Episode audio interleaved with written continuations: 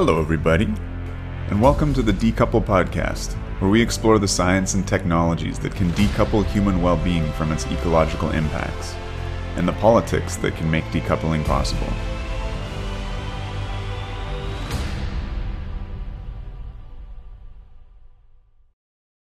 Welcome back to Decouple. Today I'm joined by Edgardo Sepulveda, a regulatory economist who specializes in telecommunications policy with an interest in electricity and decarbonization. Edgardo, welcome to Decouple. Thank you, Chris. Very pleased to be uh, to be joining you. I've been a big fan for for quite uh, quite some time. Wonderful. I mean, so Edgardo, you're following in uh, the fine tradition of a couple other guests of mine who have reached out to me. You said you enjoyed the podcast um, you're interested in a certain topic and uh, that's been a real joy of, of podcasting is is being contacted and having these kind of side conversations and um, you're a regulatory economist. This is an area that I'm quite unfamiliar with. I, I tend to kind of maybe even over prepare for my podcast. And so I might have been um, procrastinating a little bit in having you on, but I think it's time that I deep dive into this topic.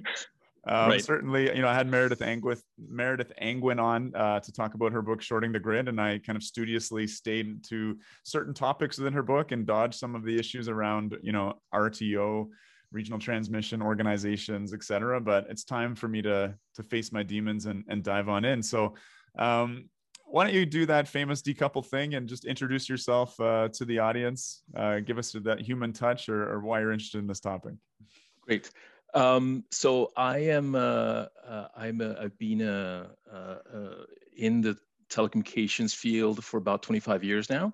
I, my back, my professional background is, is, is in economics.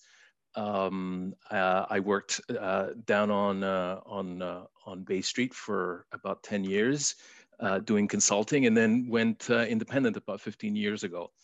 Um, my background, I was born in Chile, so I am a newcomer to Canada. My first language is Spanish. And one of the things that I, I, I want to talk about is, is um, the way in which uh, some of these regulatory economics ideas have kind of filtered around the world uh, in Chile, in France, in the US, in the UK, and in Canada as well. So um, uh, that's one of the things that I'm excited to talk to you about.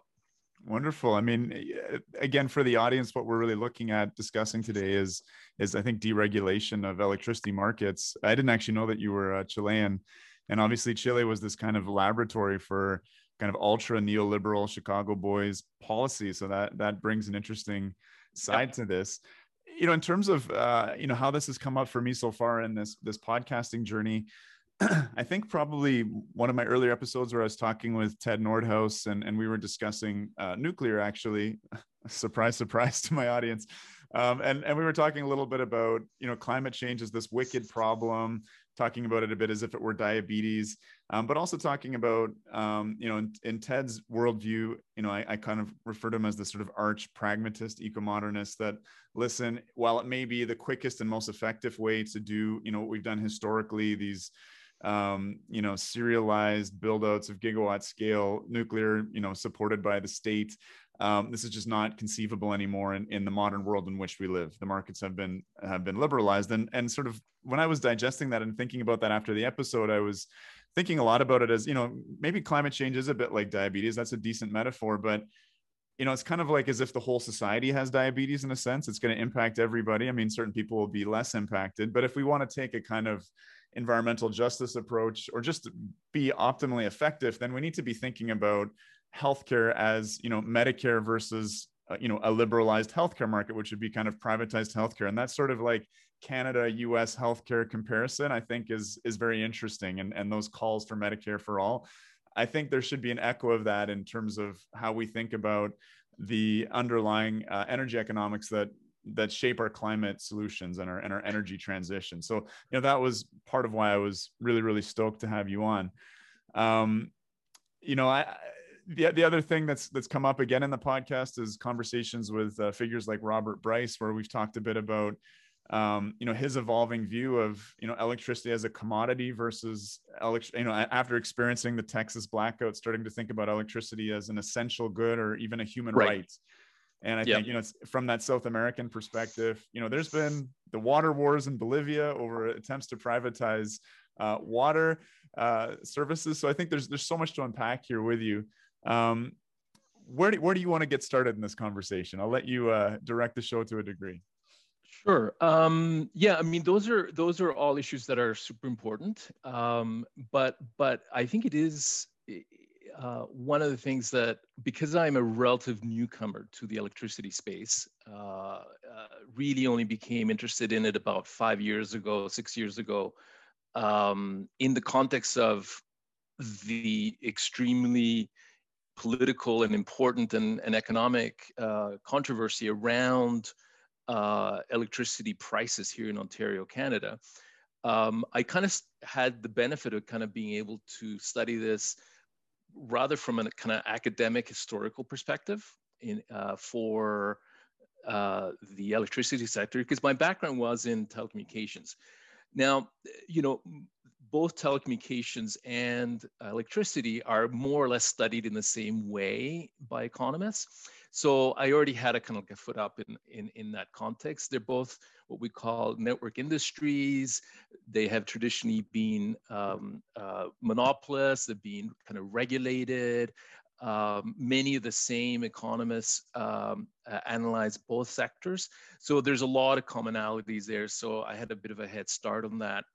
Um, but so I, what one of the things I wanted to discuss was a bit of the history, not going too far back, a bit of the history of uh, what I learned when I was doing this research in terms of the electricity sector, not just in Canada, but also I wanted to focus in the US, in the UK, and in France and in other countries to kind of see how we got to where we are.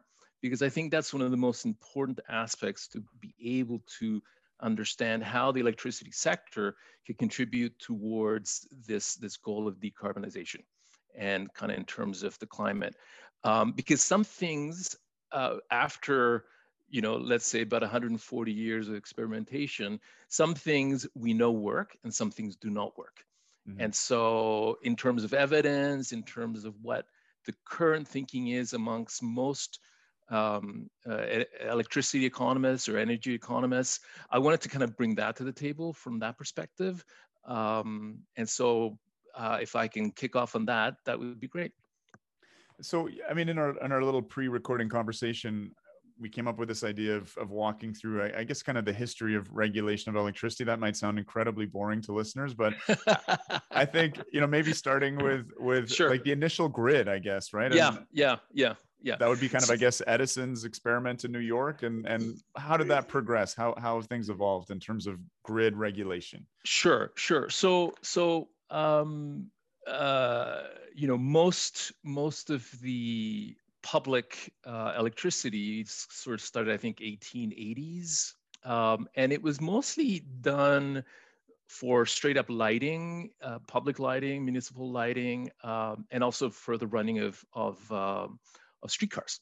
Right. Mm-hmm. So in most countries, that's the way it, it, it happened. It happened here in Toronto um, in, in, in France, uh, in the UK with the tramways, etc. So initially, uh, all of that was private, right? Um, it was all done by, by entrepreneurs who decided, who saw the need and said, oh, we're going to start, you know, generating um, electricity uh, to sell to private consumers or to municipalities to be able to, for example, light the streets.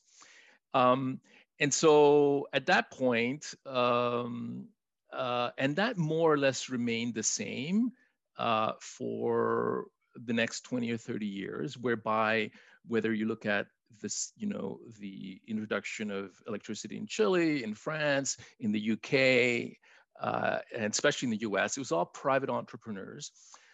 Basically, uh, were given the authority to construct uh, these networks because they were using the public uh, public streets um, in return for a concession from from the city. Um, and the concession um, was a contract basically, and it laid out the way in which uh, the entrepreneur would provide the service, the conditions, and the pricing okay. right? And so there was no there was no at that point that was the form of regulation, and then um, after a little while, um, uh, especially in the U.S., and this is where kind of like the U.S. were were sort of the intellectual leaders in this respect, is that they started thinking, look, these concessions this management of concessions by municipalities is kind of cumbersome. This is a very important public interest. And so therefore we're gonna establish uh, special state level public um, utility commissions or public service commissions that are going to regulate um, from an economic perspective, not only these um, private companies that were providing um, uh, that were providing electricity, but also that were providing sewage services, that were providing uh, telecom services, et cetera. So that's where you first establish the idea of, of economic regulation, whereby um, the, the state starts to provide some kind of public control on what is otherwise private enterprise. Right. And so, you know, the New York State uh, Public Service Commission gets established in 1907 if I don't, if I remember correctly. Illinois was in the next few years, et cetera, et cetera, et cetera. Um, and uh, these these entrepreneurs around the world uh, start to establish these these uh, uh, small uh, disjointed uh, electricity companies. Um, but already at that point, there is some calls for um, for public power for public control, direct control. Um, and is one that, of the first coming out of is that coming like how recent is that? Is that coming out of kind of New Deal politics or no? It's even before that. I mean, okay. one of one of the world pioneers in public power was our own Adam Beck here in in Ontario, who established the you know what is uh, what was to be known the uh, Ontario Hydro, right? right. And so they they did it in 1906. This is one of the first instances of, of public power generation, truly kind of revolutionary. But yeah, soon thereafter, you get um, the New Deal, you get the the, tele, the TVA, the, the the Tennessee Valley Authority, public power. Um, and sorry but, to interrupt again, but is this is this emerging out of like a certain type of like class politics or I'm just, I'm just thinking like these entrepreneurs are unlikely to want to just kind of give up their no no their no. control it's like what are, what are the what's the political circumstances because i think we're going to talk later about deregulation in the we are going to talk about that, that, yeah but yeah yeah yeah what led to this trans i think it sounds like there's kind of three stages there's this kind of private entrepreneurial stage there's this public right. power stage and deregulation so i just want to understand you know the sure. political forces that that shape those transitions well for example in the you know in the united states where most of the uh, most of these kind of um, uh, economic and regulatory uh, battles were fought, um, a lot of it had to do with um, the what they were called the robber barons of the 1880s, 1890s, like the right. Vanderbilts of the world. That that in the context of a of the progressive movement in the United States um, by the Progressive Party, um, established this pushback what is called antitrust, including the Sherman Act in 1890, the establishment of all kinds of, of, of, of processes and procedures to protect the public interest against these robber barons who not only own the railways, but the banks and the steel companies and also the uh, electricity companies. Right. right. These are large, large conglomerates. And so there's this pushback um, after the initial establishment of the uh, of these large electricity companies, there was this pushback, political pushback, um, to um, to be able to exert some form of public control. Now, the idea of public power, that is to say, publicly owned power, doesn't really take off in in the U.S. until the New Deal. Gotcha. Right. Okay. And, and the establishment, for example, of the Tennessee, uh, Tennessee Valley Authority. Um, but the idea of public power in terms of publicly owned uh, uh, electricity companies, again, one of the pioneers was, you know, Adam Beck here in Ontario that established the uh, Ontario Hydro. Um, but so there's this idea of this um, balance between public control of a private enterprise and also direct public ownership of the of the actual entity. Right. And that particular development doesn't really happen until um, the Second World War or until after the Second World War, right? So in the Second World War is when, for example, France coming out of out of uh, the very costly Second World War, and uh, decides that as a form of nation building and control of nation building, that they will um, nationalize the 200, 300 plus little entities that were providing power in France into one company, EDF. Right. So EDF gets formed and nationalized in 1946, one year after the, the end of the Second World War. Um, in the UK, the Central Electricity Generation Board, the CEGB, that was the state-owned enterprise, was formed in 1947. Okay. Right.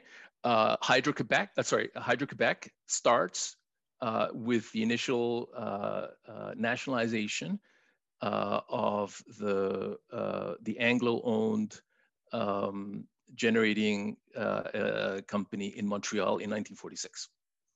Fascinating. Right. Um, in um, it's in 1947 that the Chilean government first does its nationalization of half of the electricity sector in mm. Chile. Okay. Right. So so what's happening here is that after Second World War, there's this this this idea, this ideology, let's call it, of state-led development.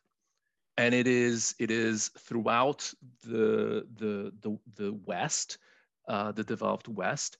Um, and is it, that it, again in terms of the, the politics driving that? Um, I'm a little shady in this area, but certainly sure my understanding, uh, probably my mother was telling me this about uh, the Second World War, was there was a real promise to the soldiers that you know you were going to come back and get a better life, like you were fighting not just the enemy but for a better country, and that there was some kind of compromises that needed to be made against. We think about these kind of the tendency of capitalism potentially to create this kind of robber baron class and accumulate right. gross inequalities. Was that part of what this post-war was about, or was it just also that this was the most efficient way to rebuild your nation and and its uh, underlying infrastructure? Well, it, you know, it, it's a little bit similar, Chris, to the situation that we have now, whereby, um, you know, over the last 20 or 30 years, 40 years of neoliberalism, we've always been told, you know, government can't do this, government can't do that. And right. now we're coming back with you. actually government can do a lot. And so you feel this kind of liberation of what government can and cannot do that was more or less the same situation back in the 20s, 30s, and 40s. You're meaning you in the context of COVID, is that right? Yes, in the context yeah. of COVID and comparing it to in the context of the Second World War, which right. is this huge mobilization of economic resources where the state takes over basically central planning in yeah. most of in most of the of the of the West. And so um, so ideologically, there's this move towards that. Um, and also monetarily, the state can actually do that. Hmm. Um, governments back in the 1880s, 1890s were relatively very, very small.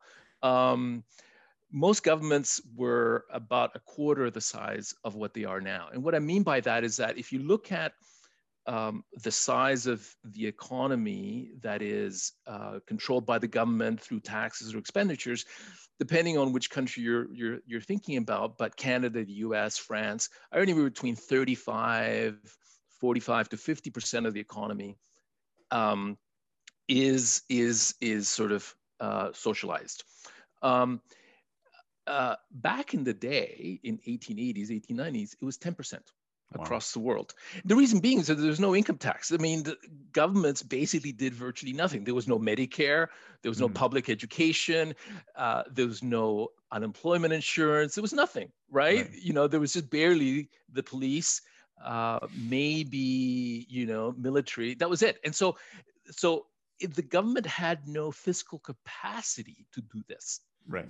Right. And so it was necessarily the case that it was up to entrepreneurs to actually provide to provide these services back in the 1880s 90s and so there was so it was only um, it was only after the second world war with the introduction of of of income taxes, the size and scope of the government, that the government felt sufficiently confident to be able to undertake this process, plus in combination with this new ideology of state-led development.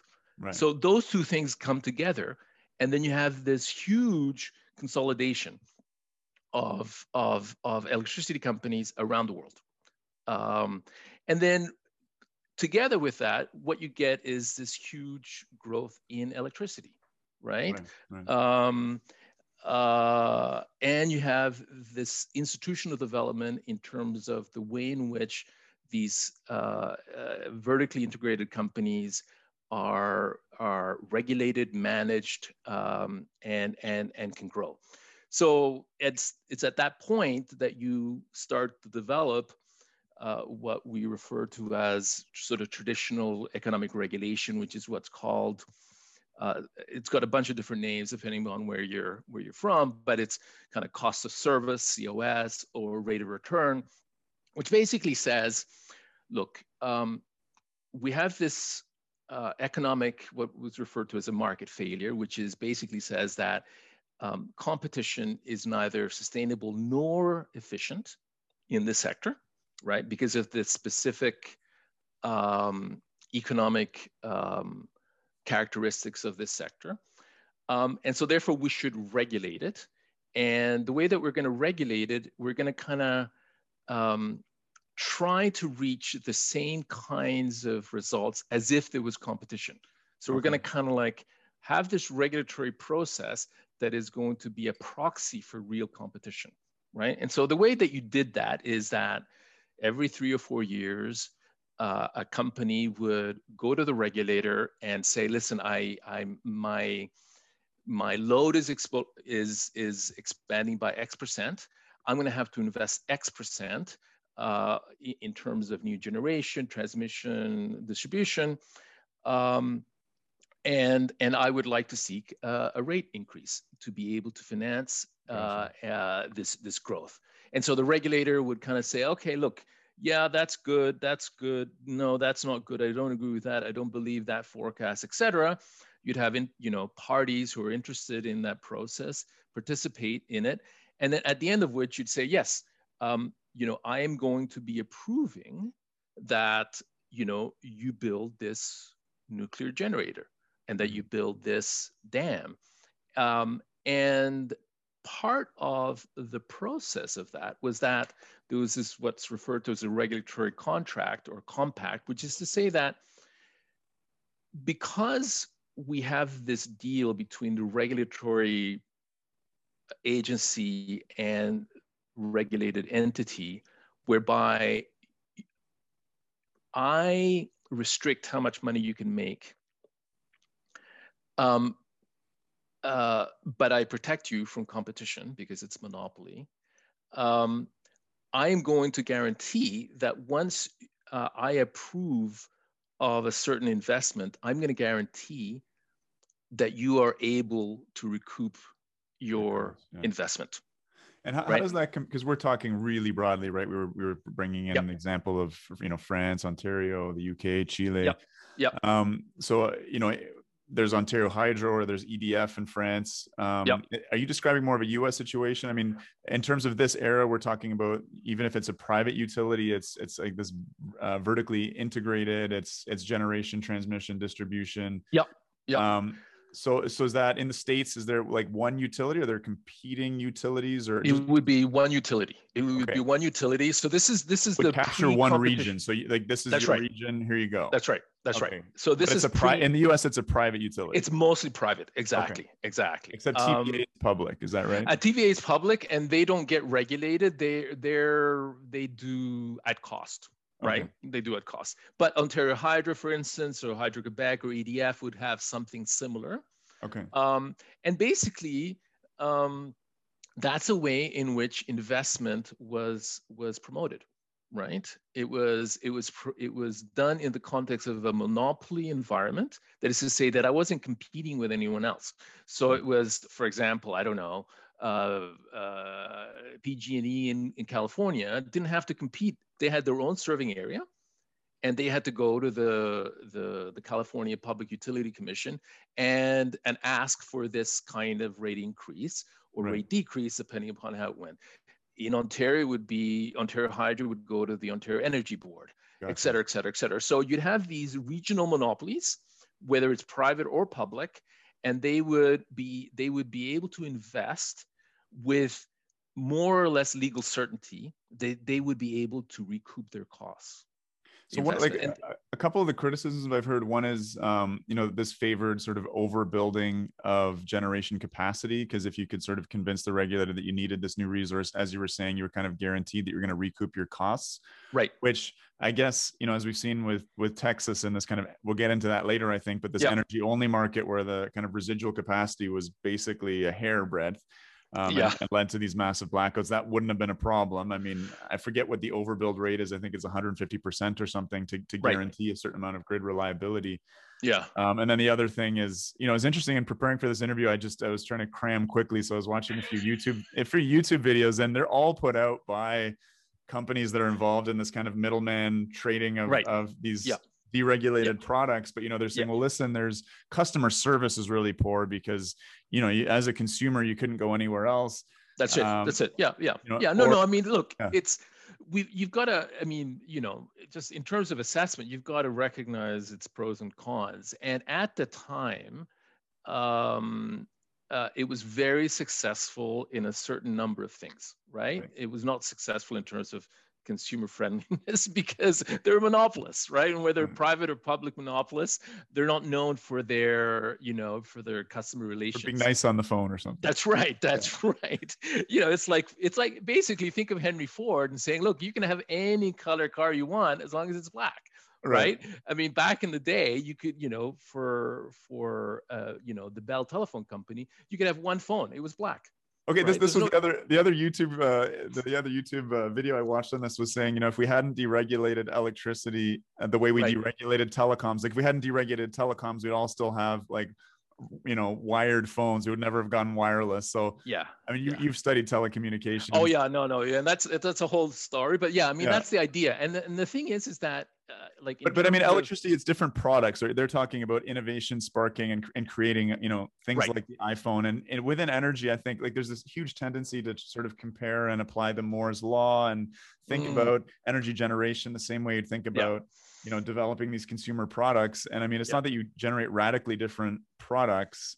You're still the power plants haven't changed drastically. There's certainly some moves no, in that direction no, but no no, it, yeah and it's yeah exactly it's a commodity and so and so I, I wanted to get a little bit into that and i'll, I'll move on to the next uh, phase chris sure, because yeah. I, I just wanted to make sure that we we kind of understood what the old model was what the yeah. traditional model was that was that was that served us uh, in my opinion, very well for about 45 years. Okay. Right. So, so what you get is um, from like after the Second World War to about 1980, 1985. So, you know, maybe even the 1990s. So you're talking about 35, 40 years. You had huge growth uh, in terms of the electricity sector, right? Yeah. So uh, just looking at some graphs here that I that I turned out, you know, earlier earlier in the in the morning. In in the in Canada, uh, the uh, load in 1945, so the total generation was 43 terawatt hours.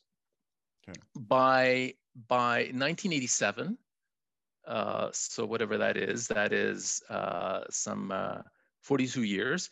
It's 482. Wow. Okay. So 10 times. Yeah. Right. So that's 10 terawatt hours a year, and it was a growth of about 6%. Um, in the US, um, uh, load in 1950 was 335 terawatt hours. Um, by 2000, it was uh, 3,800. Again, 5% growth, literally 12 times the growth, right?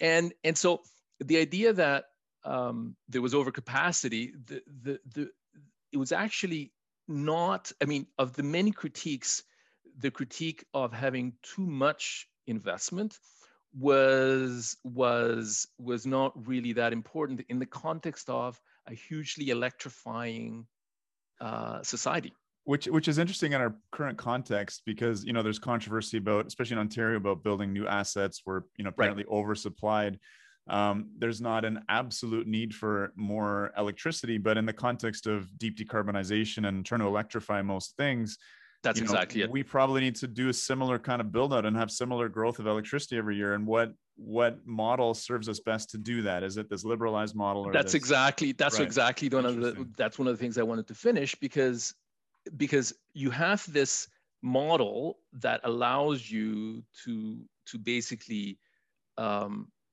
uh, increase your your load by by 10 times yeah. in two generations. Yeah. Okay in two generations um, and the current process uh, again it's not just an electricity sector issue it's also just economic growth issue but over the last 20 or 30 years, not only here, but you know, around the world, we've basically had flat demand. Right. Right. So, you know, in in, in Canada, after 1987, um, you know, we increased demand by 1%, you know, compared to 6%, you know, after Second World War. In the United States, um, it was actually since 2000, it's increased at 0.3% right? right? So basically, no growth. Um, uh, and you know, and we're going to have to double or triple the amount of electricity generated, you know, if we want to reach our decarbonization objectives by 2050, right? So you've got to be started thinking about yes, there are pros and cons of each of these two models, but if you actually want to err on the side of a model that provides you with even more investment that you actually want, right. you know, it's obvious which of the models that that is more uh, attractive from that perspective. And we're gonna, we're going to get into this, but I certainly want to bookmark this because you know Ontario uh, in the early 2000s embarked on a plan to add a bunch more capacity. In this sense, it was under mm-hmm. the Green Energy Act. I, I jokingly mm-hmm. refer to Ontario as the France of North America because we have yeah. high amount of nuclear but we attempted to become the Germany of North America with this Green Energy Act and following a kind of an Energiewende plan. But right. to finance it, it wasn't, you know, this government structure. It was let's hand out these juicy, juicy contracts and encourage private investment. Yeah, that's Maybe very before much. We, I do want to definitely get to that, but before we get on that, let's just kind of finish that story. This yep. transition through these models. Yep. We're getting into yep. deregulation now. We're getting into regu- deregulation. Liberal project. So that's it. Why, that's it. why does why do things change? Where's the pressure coming from? What are the underlying politics and what happens? Right.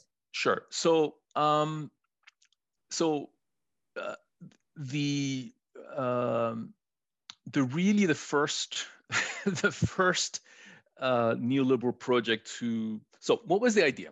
The idea was that um, already in the 1950s and 60s and 70s there was already this kind of intellectual critique of things of things monopoly, right? Yeah. Um, there's this pushback.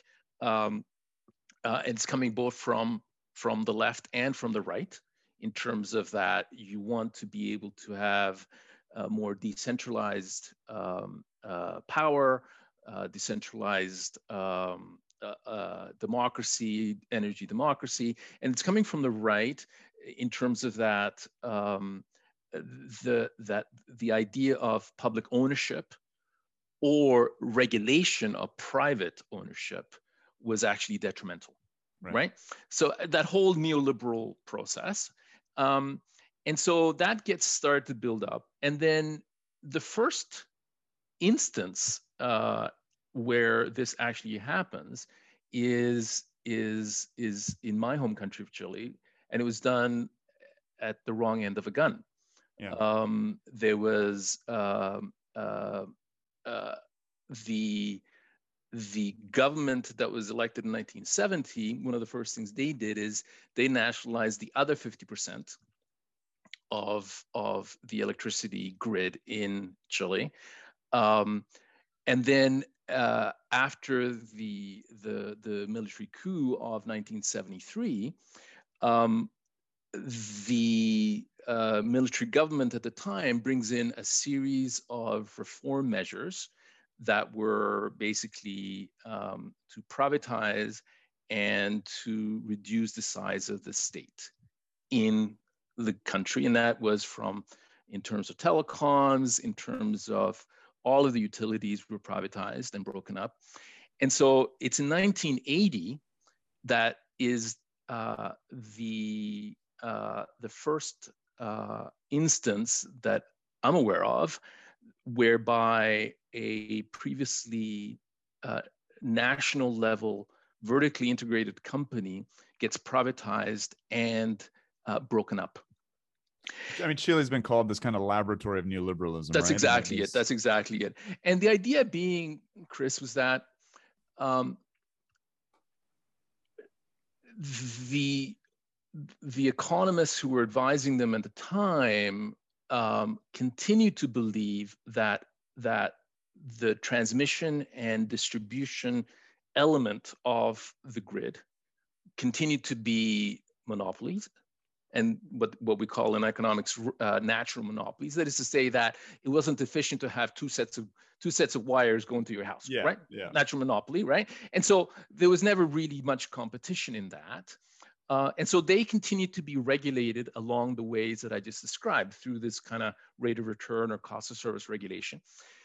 Um, and that's been the case everywhere. Here in Ontario, in the US, in France, in the UK, those uh, distribution and transmission segments, which account for about 50% of the kind of investment in the grid.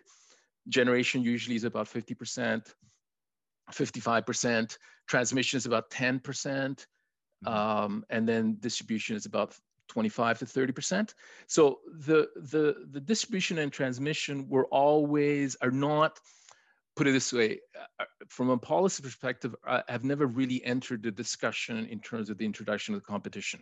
Yeah. The introduction of competition was always at the generation level. Yeah. Right. And so the idea being is that um, you privatize that, and so therefore you um, you get additional funds for the government.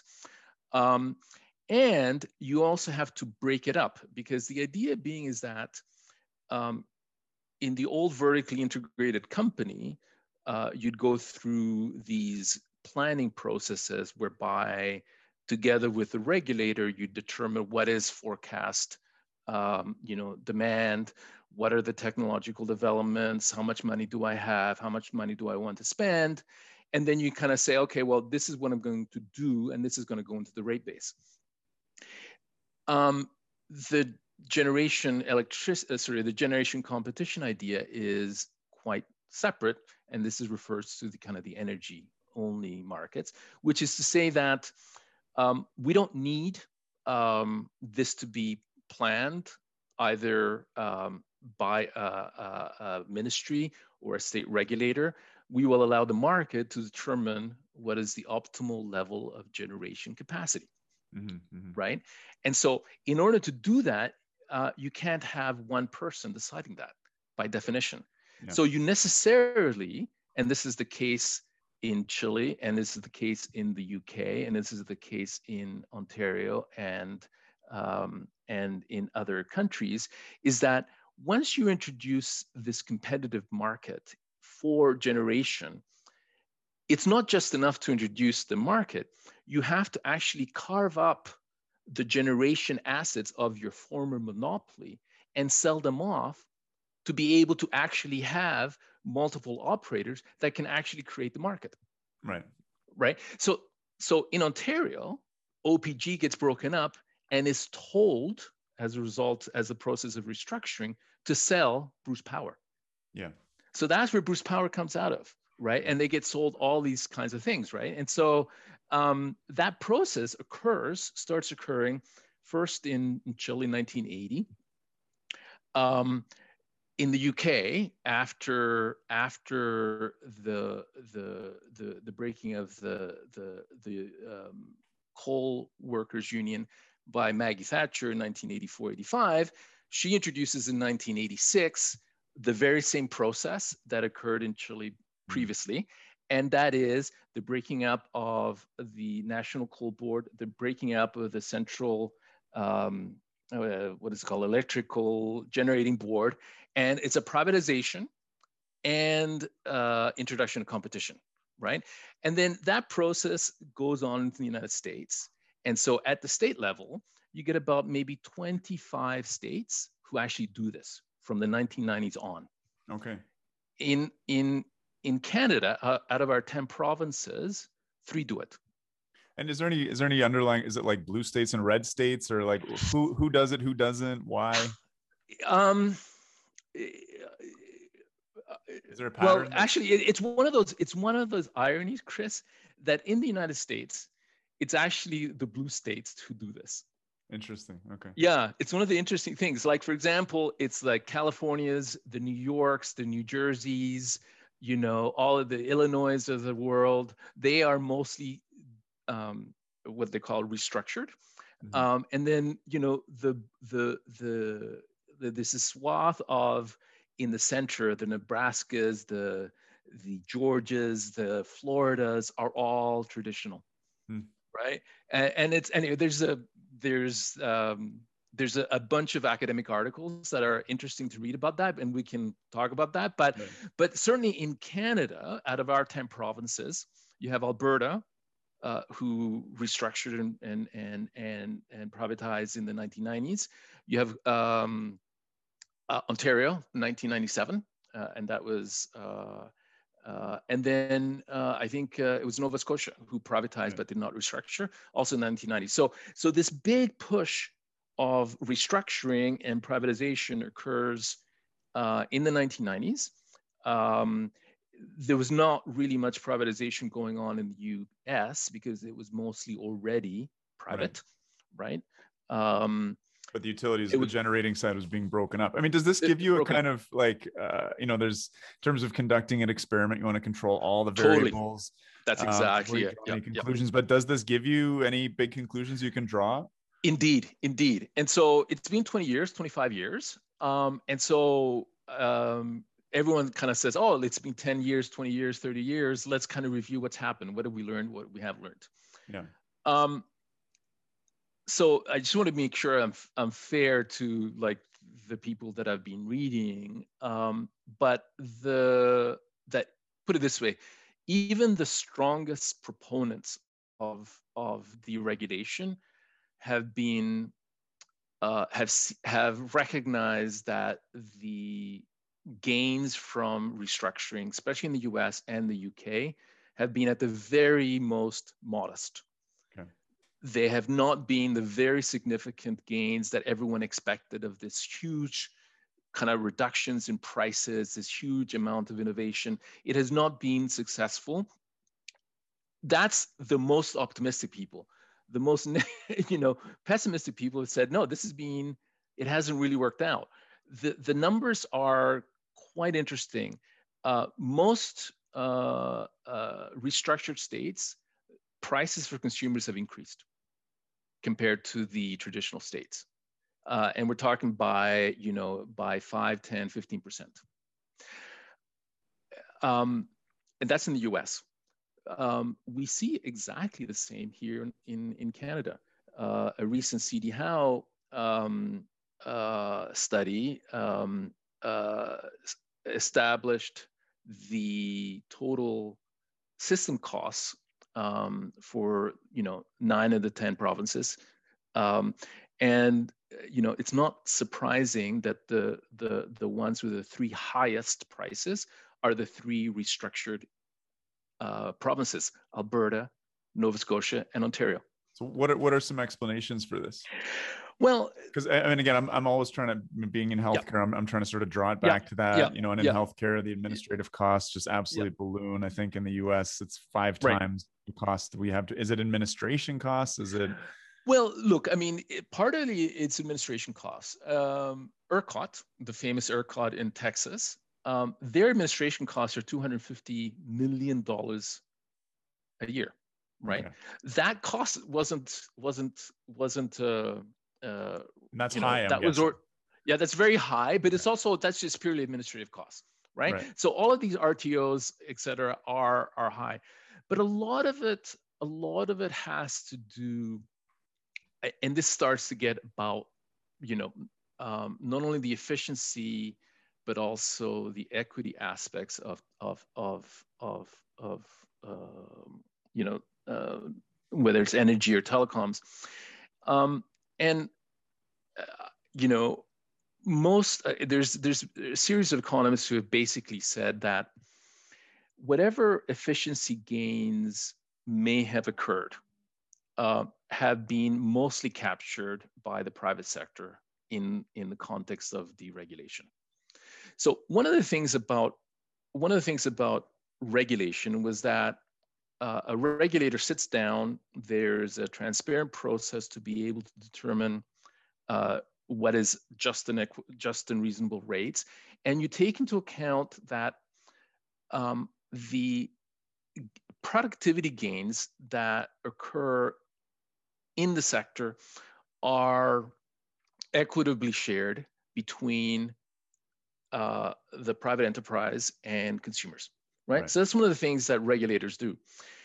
Um, what uh, the most pessimistic of economists who would look at this in the United States would say is that there may or may not have been some efficiency gains, but all of the efficiency gains were actually captured by uh, the private utilities and were not passed on in terms of in terms of either better service or lower prices to consumers and, and so about, basically it was it was it was like it was like the shareholders who right. gained the most and I'm, I'm just, I want to understand the mechanisms behind that. But you know, one of the features that really blew my mind about ERCOT um, and some of these really deregulated markets is these sort of five minute bidding wars. It seems like right.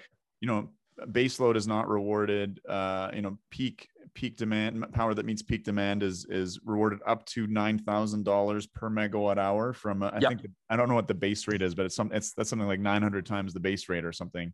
Yeah, yeah, um, for sure. I mean, yeah. that's that these these just seem like you know incredible amounts of volatility. Is that is that some of the mechanism as to as to how these potential efficiencies get um, privatized? Um, yeah. Or, yeah, I mean it's one of them. You know, um, is there is there like I heard with Enron in mm-hmm. California, mm-hmm. there was certain manipulations to actually kind of create artificial scarcity to drive up prices. Yeah, like yeah, yeah. Uh, you know, a lot of it had to do with a lot of it had to do with um, um, that there was just there was it, it, you know like it, we don't even have to think about it as like a nefarious kind of affair like that chris. It's just the, the way in which the way in which that if there is um, a way to be able to um, extract uh, i'm just gonna sorry about that um, where you're able to generate uh, efficiencies and and and and if there's insufficient uh, way in which you can um, pass on those those savings to consumers, I think I think you will do that.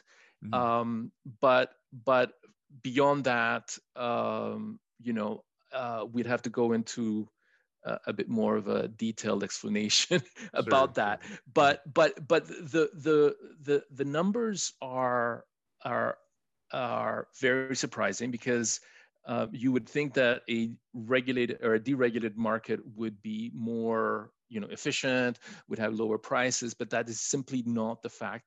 There's a whole bunch of different uh, explanations for that chris. Um, but but one of the other components of that are the environmental environmental mandates uh, that were more prevalent in deregulated uh, markets than they were in, in regulated markets. So I wanted to get a bit about yeah. that as well. Let's, right? Yeah, let's dive into that. Right. Yeah. Right. So, so, um, so you get this restructuring. Um, you know, you get this restructuring in the UK. You don't get it. You don't have restructuring in France right? Mm-hmm. They maintain a EDF, vertically integrated company, you, and in a bunch of other countries. Um, and then what you get is you get two different, you get um, uh, starting, you know, 1990s, 2000, you have environmental movement and the idea of, of greening the grid, right?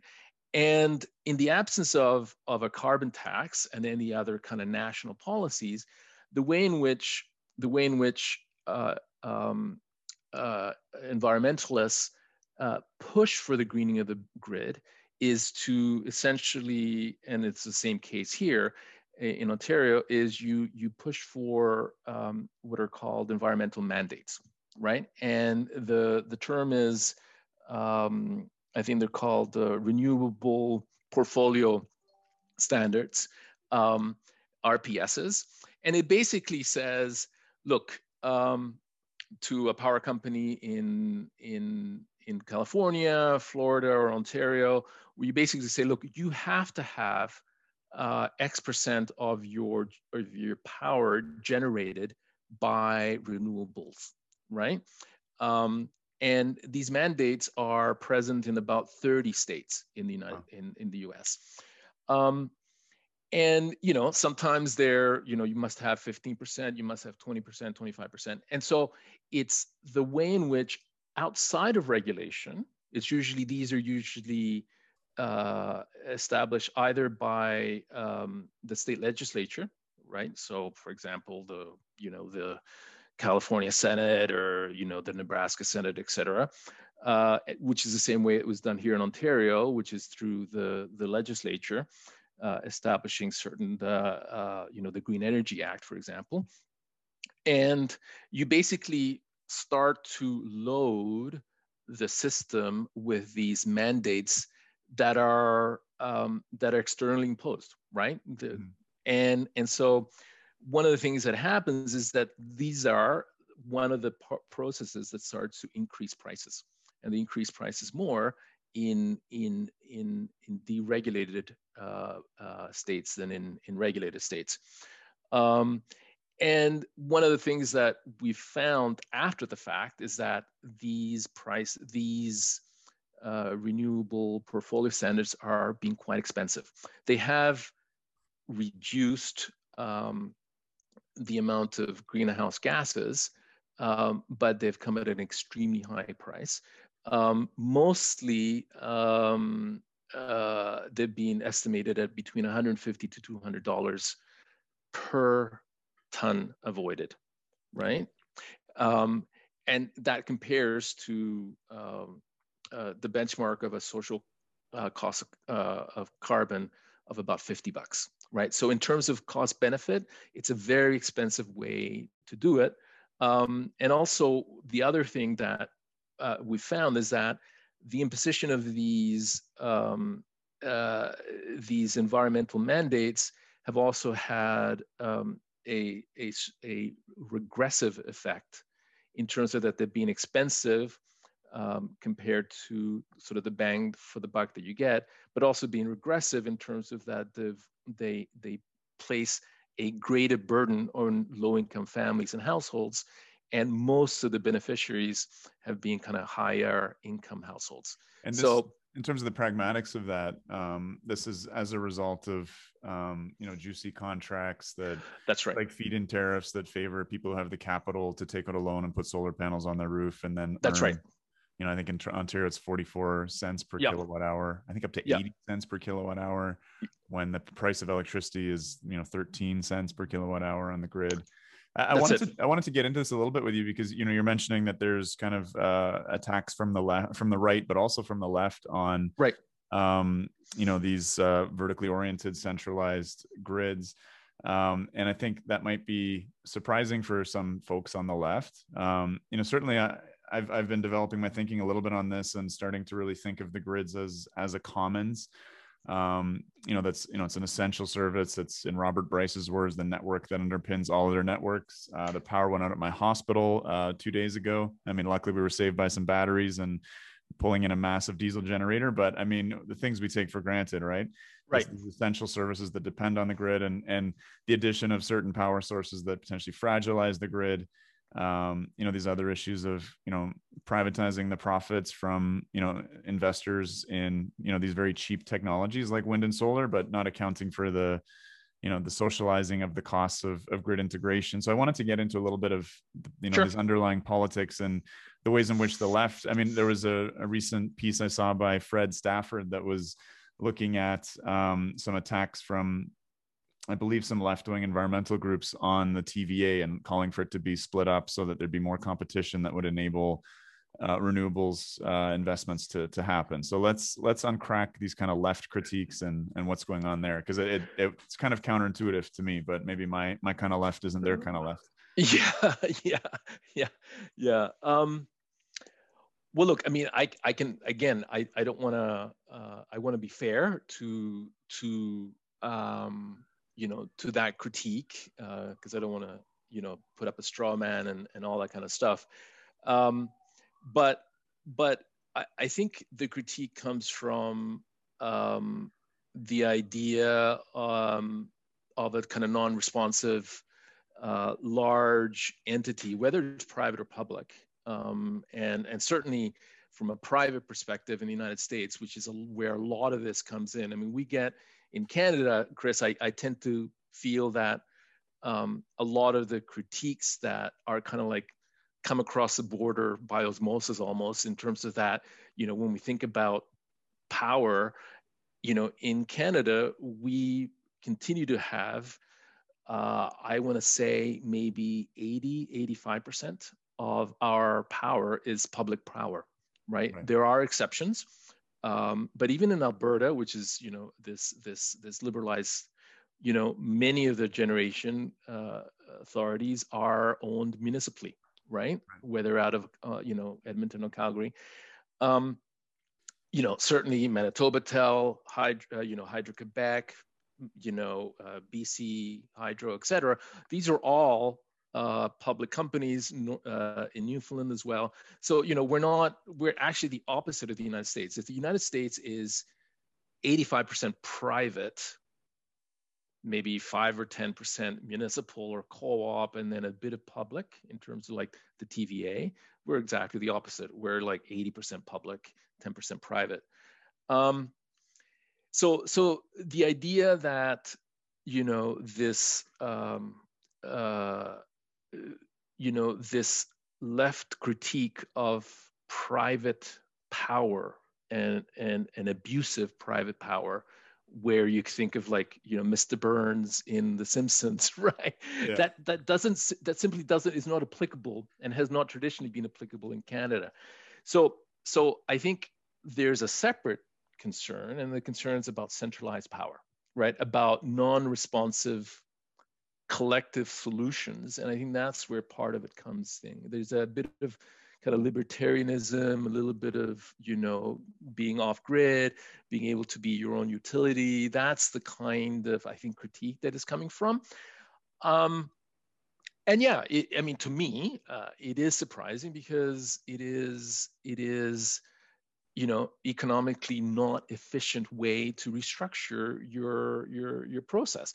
The, you know, the reason that we don't all, I don't know, uh, you know, uh, have a, you know, um, a backyard garden and have poultry and have et cetera, et cetera, et cetera. We that we treat our own sewage, et cetera. Is that there are certain public entities and public goods whereby you know ideology aside, just the pure economics of it is more efficient to be provided collectively, quite separate from whether it's you know owned privately or publicly but mm-hmm. but the idea is that there are economies of scale and scope that these are natural monopolies and and and sure the technologies are sometimes different that you can have more distributed um, uh, systems um, but you know to me it just doesn't make economic sense it's much more driven by ideology um, so I don't know if there's if that kind of answers your question. Yeah, I think that that gets to it a little bit. Okay. Okay. All right.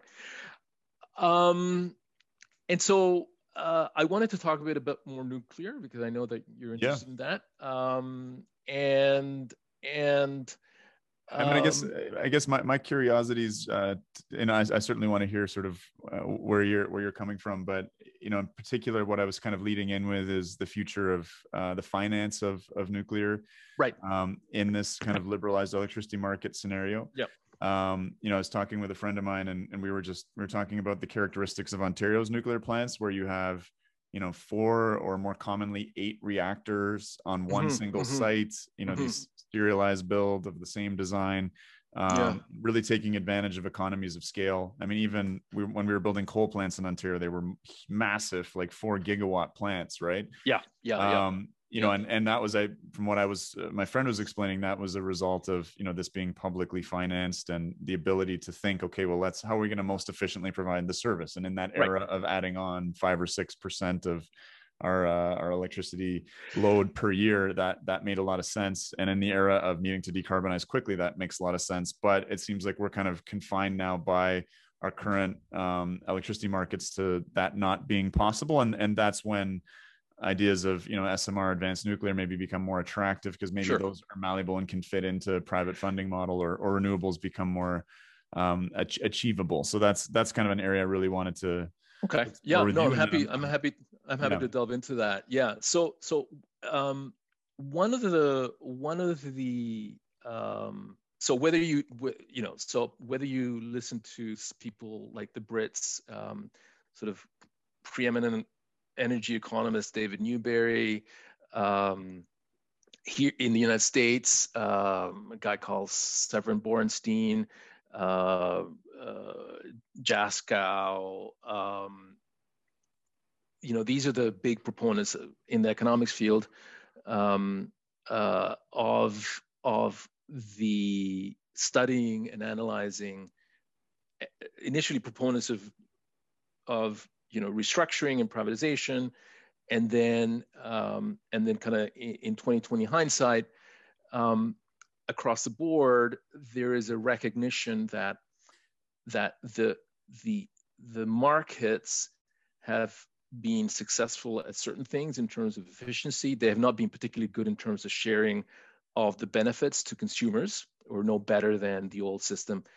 But one thing that they've really failed at is at uh, promoting the incentives for uh, for investment. Um, and so what you get in these energy markets, uh, these energy only markets, is that um, they start to become the exception rather than the rule. Quite early on in the process, people recognize that that that to be able to provide uh, uh, sufficient investment that is long lived, whereby you're going to have to have decades to be able to recoup your costs. That that liberalized energy only markets are not conducive to this. This was not something that was foreseen when initially these restructurings occurred, right? This was not people saying, oh boy, one of the downsides of introducing these markets is that we're not going to have sufficient incentives for people to invest in the long-term viability and reliability of the bid of, of, the grid. But eventually people started to come to that and it was not such a big problem in the 1990s, 2000, 2010s, because basically what was happening is that we already had a fair bit of capacity going into these processes. As I mentioned, in terms of the UK or the US or France, you know, they grew quite uh, extensively, uh, you know, until the 70s and 80s. Demand started to kind of stagnate. And so we didn't these this crisis of reliability of lack of investment whether it's from the private or the public we only start to see that you know over the last 10 years in markets and analysts, including economists, are starting to see this as a problem, right? Whereby these markets are doing some things pretty good in terms of dispatch, in terms of efficiency, but they're not providing the kinds of long-term um, uh, uh, invest, sorry, the long-term environments to be able to provide sufficient investment. And this is what we refer to again in economics as a market failure, right? Mm. Basically, um, the markets aren't doing what they should be doing, which is, or they're doing one thing they're doing, they're doing well, is they're providing efficient dispatch, et cetera, et cetera. They're providing marginal costs. But because of the design of the markets and because of the, uh, the addition to the market of subsidized renewables through all these processes that we've, we've talked to, which drive the actual market clearing price even lower than would otherwise be, And just, that, just to just to get into that really quickly, that's just this idea that you have a resource that can really dramatically overproduce. It's getting enough subsidies that it can sell for zero cents or negative price, or even negative. That's exactly and knock, it, right? and knock other reliable sources off the grid and penalize them. Is that right? That's is exactly that unique to deregulated markets, or is that it is? It is. It is okay. because in in in regulated in in regulated traditional markets there is no market, right? So there how, is no there is no clearing price. And again this clearing price is that idea of like an every five minute bidding that's right. and that's, that's what right. drives a lot of these administrative costs and yeah, volatility yeah. in the price. Just just it's the for, volatility in the price. Yeah. Yeah. So yeah. so in a in a vertically or or uh, integrated uh, traditional market how does that work again? That's just you're just paid like a you i don't know. Uh, can you tell me how how right. So so for example so so um so uh all right. So um uh Alberta. I'm going to put I'm gonna use Alberta. So in Alberta, you have uh, a gas generation station, and you have some wind, and you have uh, some hydro, right? And so um, there's a market clearing price, and people put in five five minute dispatches, and so um, there's this merit order which says, okay, look, I need X amount, and when I get to that X amount of kilowatt hours, I'm going to pay that that kind of marginal uh, generate, uh, generator, that's the market clearing price, right? So it's not that it necessarily knocks out all the other people. It does the people that are higher, but that establishes the price, right? That that everyone gets, regardless of how much they bid, right? So, for example, what's happening in in uh, in nuclear power in in in uh, deregulated markets um, I don't know, say in New York or Illinois, whatever, um, you have the prices, the marginal prices that everyone is getting paid are so low that not only not only high, but not only uh, uh, um, not only nuclear but also hydro are actually not. It's below their marginal cost. Right. Right. And part of that is just the design of the market combined with um, um, the, the addition of these renewables uh, on a subsidized basis. Mm-hmm. Um, and also just the nature of the economics of the renewables that are very much, you know, zero marginal cost. Um, so when these markets get designed in the 1980s, right, they weren't designed uh, necessarily for generation um, uh, uh technologies that had virtually zero marginal cost, right? And so you have this design. Can just, sorry, again, can you just explain zero marginal cost again, real quick? Sorry. So, so um, um, the, the, the, the, the operational cost of a um, gas um, uh, a gas plant, a natural right. gas. The workers, gas plant. the fuel, the the workers, the fuel, but also the fuel, right? Yeah. Um, uh, they have their their fixed costs, right? Which is the actual plant, but on an ongoing hourly basis, yeah. their only cost is the the price of the gas. Yeah. Um, for a wind farm, once you've purchased the turbine, yeah. your marginal costs of producing an extra kilowatt hour is virtually zero. Gotcha. Okay. Right. And so that's that cost that goes into that cost is what goes into the pool, into the market. And it starts to drive the costs down regardless of, of, of uh, and so what's happening is that there are certain uh, like hydro dams and, uh, and nuclear plants have different economics. They have a different mix yeah. of the fixed versus the marginal cost. And so um, what you see is that uh, nuclear plants uh, plants in this um, liberalized environment um, sometimes can't even meet their marginal cost, which is why they're having you know financial problems.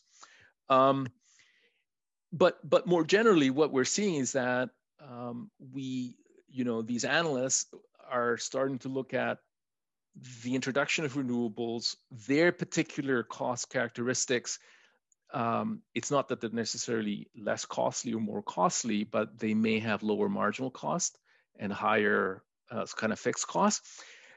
That was less important in regulated environments. We really cared about total cost.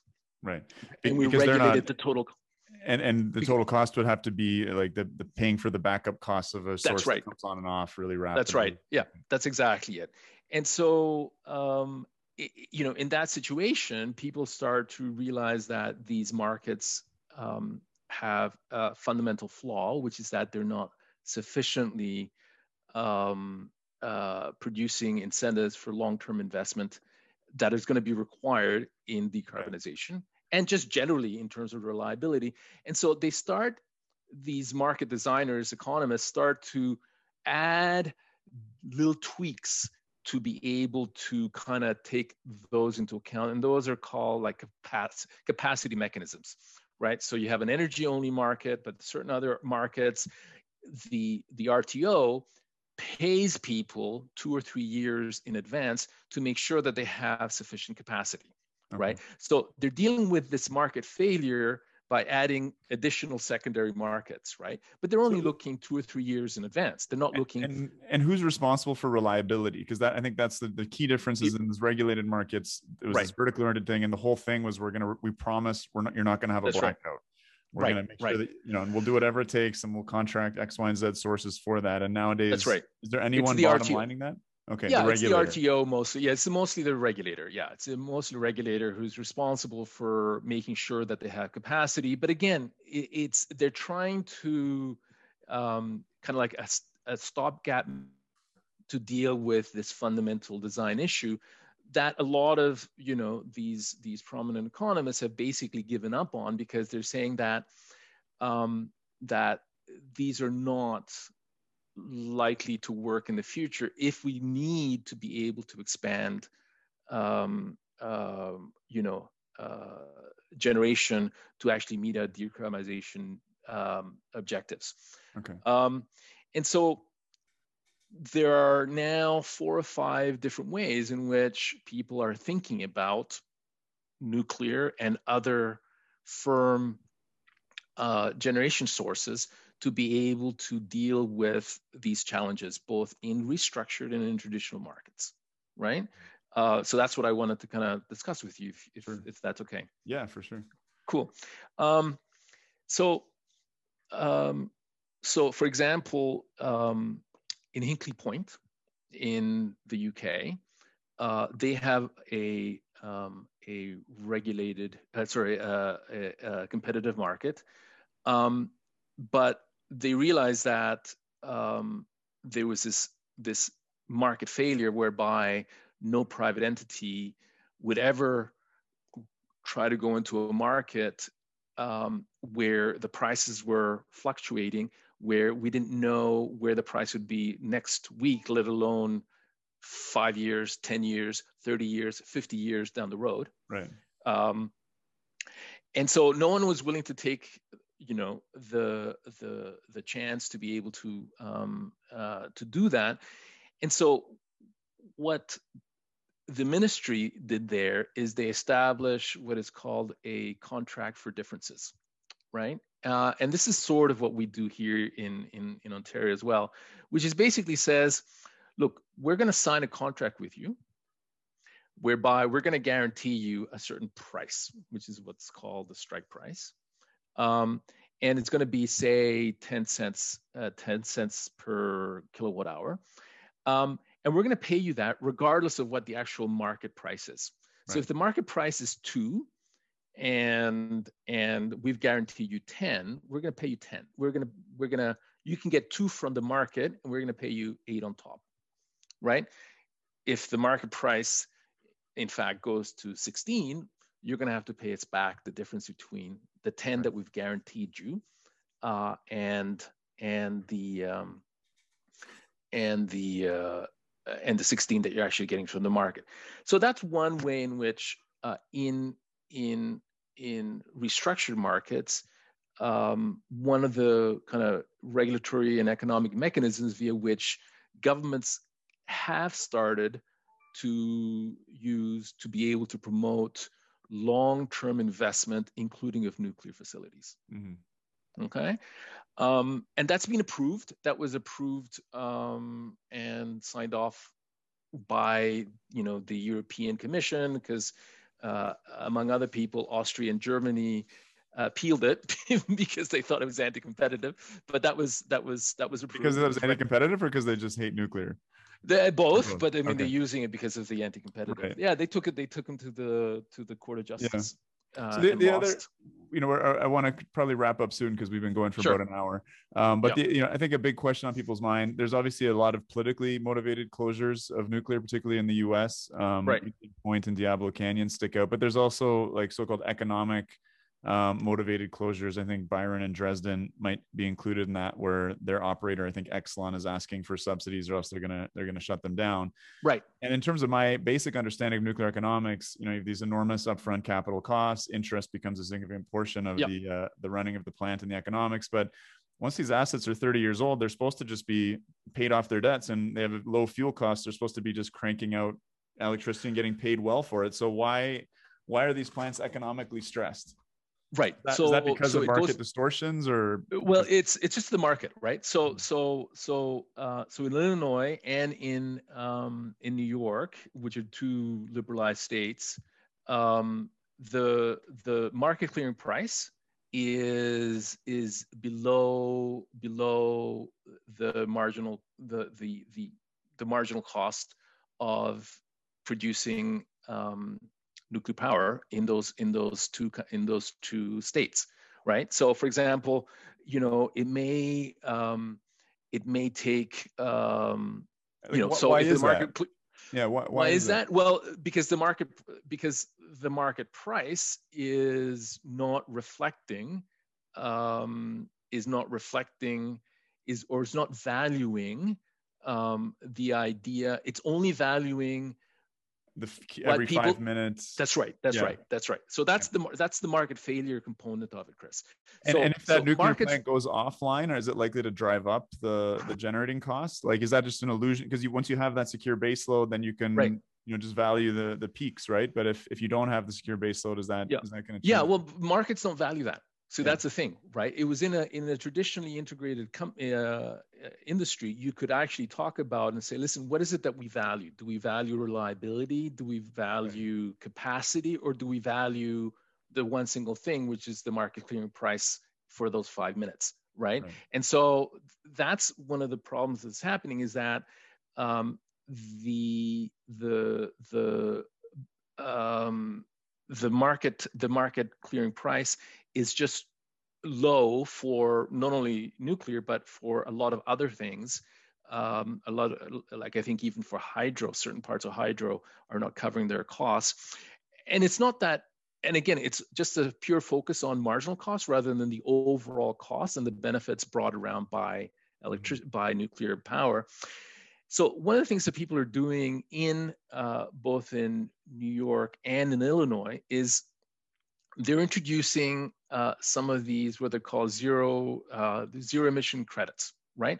So yeah. in the same way that um, these uh, renewable uh, portfolio standards were introduced to or mandated to um, uh, to introduce uh, wind and solar into these markets associated with that, uh, there were subsidies through what are called RECs, which are the renewable energy credits, right? So if you're a wind producer, um, uh, you were, uh, it was mandated that you would come in. In addition to that mandate, you would get two kinds of different benefits, which provides you these subsidized costs. One is you'd get either a production or a generation tax credit, which is the way in which most of the United States uh, renewables um, industry is financed. And you would get a renewable um, energy credit, which is something that you could then sell in a secondary market to further um, provide you with um, uh, additional uh, revenues. So between your production and investment tax credits and your RECs, um, it was very, very expensive, right? And that's where some of these costs, these expensive costs come from in terms of the introduction of renewables. So what's happening in Illinois and New York is that the legislature there um, uh, introduced what are called zero emission credits, right? Which is basically um, uh, they were providing um, these credits to recognize that the nuclear plants were generating electricity with zero carbon. So that is to say, to try to deal with that market failure whereby yeah. the marginal cost is only valuing the price of the electricity. It's not valuing that it is you know that it is produced sustainably that it is produced without you know carbon emissions. And so they introduced these um, zero emission credits in order to among other things to help um, on a on an ongoing basis the difference between its operating costs right and the marginal price that yeah. they were being able to get from the market Gotcha. Okay, I, I, guess one final question. There's the I could talk to you for hours because this is an area I'm eager to be more educated on. But for the sake of our listeners, um, you know, I think there's a big question about you know, in sort of an all of the aboveism approach to uh, combating climate change. We need everything. Right. Um, you know, there's renewable bros and nuclear bros, and there's lots of kind of energy factionalism in this debate. But right you know a question i've really been wrestling with is is whether nuclear and wind and solar can which are the dominant tools for decarbonization in terms of something that's scalable and not dependent on um, you know hydrology or you know geothermal uh, resources and things like that that are highly localized mm-hmm. um, you know is whether these whether these guys can get along on the grid and i mean certainly in ontario um, there's physical reasons why they don't get along very well um, you know with wind in particular producing really out of sync with demand at nighttime right. and in low demand seasons like spring and fall. And initially, I think they were allowed first access onto the grid to sort of support them, and that would knock nuclear plants offline. Nuclear yep. would be off for three days. Wind would die down. Gas would step in. We were, I think, saved two hundred million dollars um, of gas when we said, "Okay, no, you're gonna have to curtail the wind. We're gonna keep nuclear online, um, and it's also better for emissions." Um, right. So there, there's those sort of um, I guess, physics based reasons or, or just the pragmatics of the sources. But in a liberalized energy market, can nuclear and wind and solar get along? Or, I mean, is that, is that, I guess this is a zero, zero emission credit system that's attempting to do things like that. But it is from an economics perspective, when you have a source that can come online um, with zero marginal costs, bid so low, and you know make a pile of money because no one else can compete. Right. You know, can they work together? Is that yeah? Um, I, I think my my my kind of evolving view on this is is the answer is no. Is that um, I think I think one of the things we've learned over the last 20 or 30 years is that there are certain uh, attributes of markets um, in the electricity sector that do things very well, and there are the things that that markets don't do very well. And so one of the one of the ongoing debates is about um, basically carving out different components of the market, uh, of the sector, um, and basically um, uh, moving back some of the uh, some of the mark like in markets. Put it this way: in markets that have liberalized, which is, for example, you know the UK's of the world, half of the United States, and like 20 or 30 percent of Canada, right? In those markets, um, what we're what I see the trend towards is basically this this bifurcation whereby you have certain markets, certain certain components that uh, that uh, that for where um, uh, renewables in particular can work relatively well uh, to do certain things. And, and the kinds of um, market signals that are coming from those particular um, uh, uh, generation technologies do not have to basically mess up the rest of the, the, the market. And yeah. so what we're seeing is we're seeing that um, uh, increasingly uh, economists are, are saying that these that that that the markets were not designed to be able to incorporate uh, both these very low marginal cost things, uh, such as wind and solar, and the more traditional generational um, uh, technologies. And so we're going to have to necessarily separate them out, which is essentially what we've done in, in, in Ontario. Other than the dispatch, Chris, we have basically different segments of the of the industry are dealt with separately. So, you know, the you know nuclear is either done by contract or by regulation. Um, you know, um, uh, wind and solar are exclusively by FITs and contracts, right? Mm.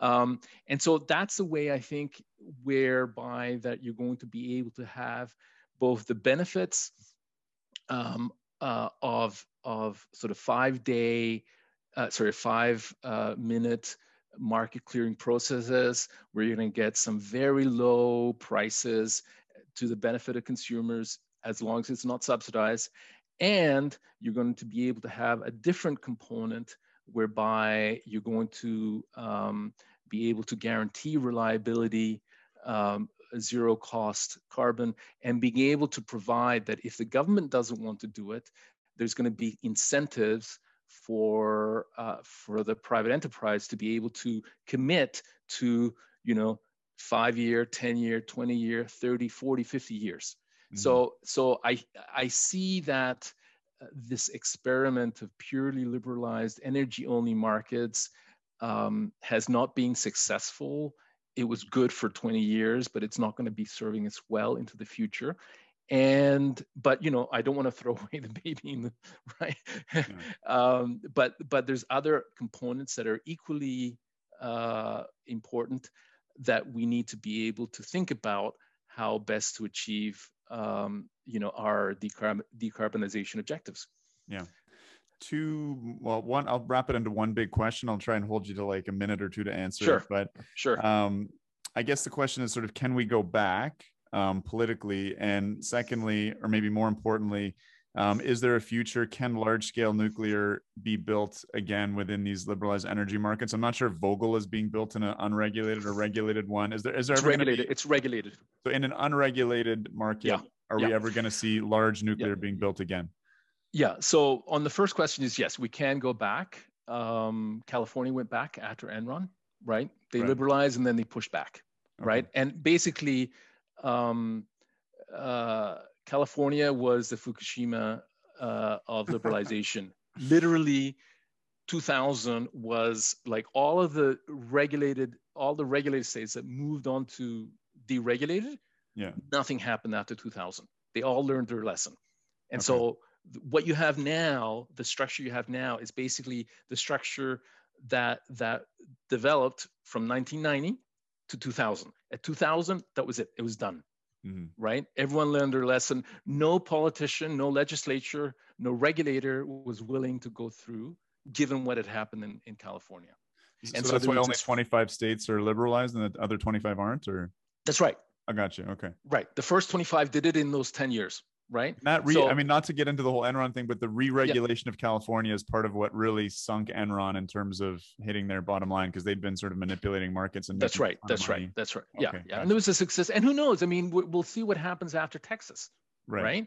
I mean, it could be after Texas that people start realizing that, yeah, it is time to either re regulate, restructure, or carve out a portion, as I was just saying five right. minutes ago, carve out a portion where you say, listen, this portion is really what's important, reliable, and we have to be able to introduce new things there. Right. Um, the UK, the Western pioneer in terms of, of you know, regulation, Thatcherite, economics, and all that kind of stuff. Uh, 2000, uh, 2013, um, uh, returned m- to many of the very same um, ideas that that they had jettisoned, you know, uh, 35 years, you know, earlier. Thatcherism. Yeah. Everyone talked about it. Everyone talked about that. This is the the new CEGB um, in in the UK. So so there are lessons, and people do take these things. There's analysts who are working on these issues, but it does require political commitment. Now, in terms of liberalization, look, half the markets in the world, we haven't even talked about China or Russia, right. et cetera. These are not liberalized markets, right? The liberalized markets we're referring to are the, you know, countries of Europe, the UK, uh, you know, North America, right?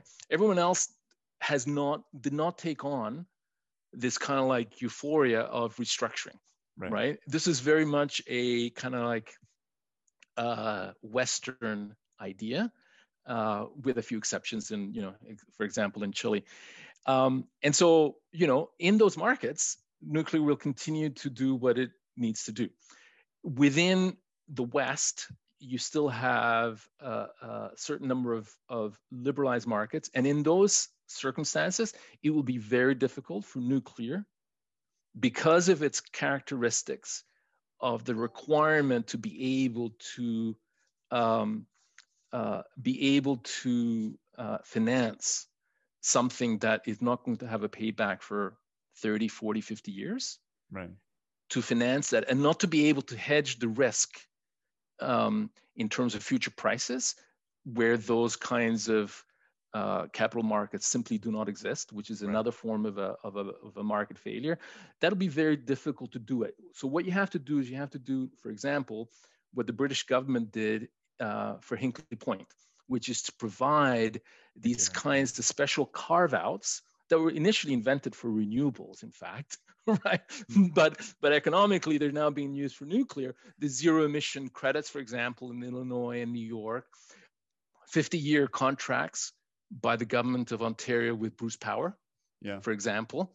Um, for Sizewell in the UK, uh, we have uh, basically a proposal to be able to finance it through uh, rate of return regulation, what they call the regulated asset base. So, so it's all kind of like, you know, back to the future in a way. You're going back to the regulatory tools and mechanisms that were developed 50, 60, 70 years ago that were proven to be able to uh, provide a steady stream of revenues to be able to make a project such as nuclear bankable. Right. You're going back to those kinds of processes. Right. It's not going to be likely possible in an energy only market where there's virtually no guarantee of tomorrow's price, let alone the price of you know 20 years from now. Right. And when you're competing against highly subsidized uh, renewable gener- uh, renewable technologies. Yeah. Okay. Well, I think we'll have to leave it there.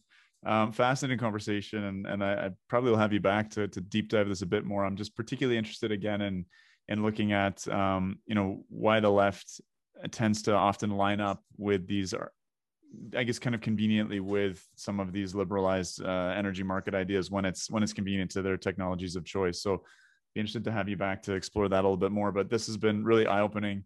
Um, thanks for reaching out to me again, uh, other listeners. If uh, if you have a, an area that you're really passionate about, um, feel free to chat with me. I might have you on. Um, Edgardo, where can people find you and your your work uh, online? Um, well, I'm on the the initial blogging that I did uh, on the Ontario electricity sector was in the Progressive Economic Forum, which is just what it sounds like. It's a group of progressive economists who blog about different things. So progressive economics. Uh, and I'm on Twitter at uh, at, at uh, e underscore r underscore um, Sepulveda. Um, we'll put that in the so, show notes. Yeah, I'll put that in show notes for for sure. Yeah, yeah, yeah, yeah, yeah, yeah. Okay. All right, Edgar. Thanks. Thanks so much for coming on. Okay. Thanks, Chris. Bye. It was a pleasure.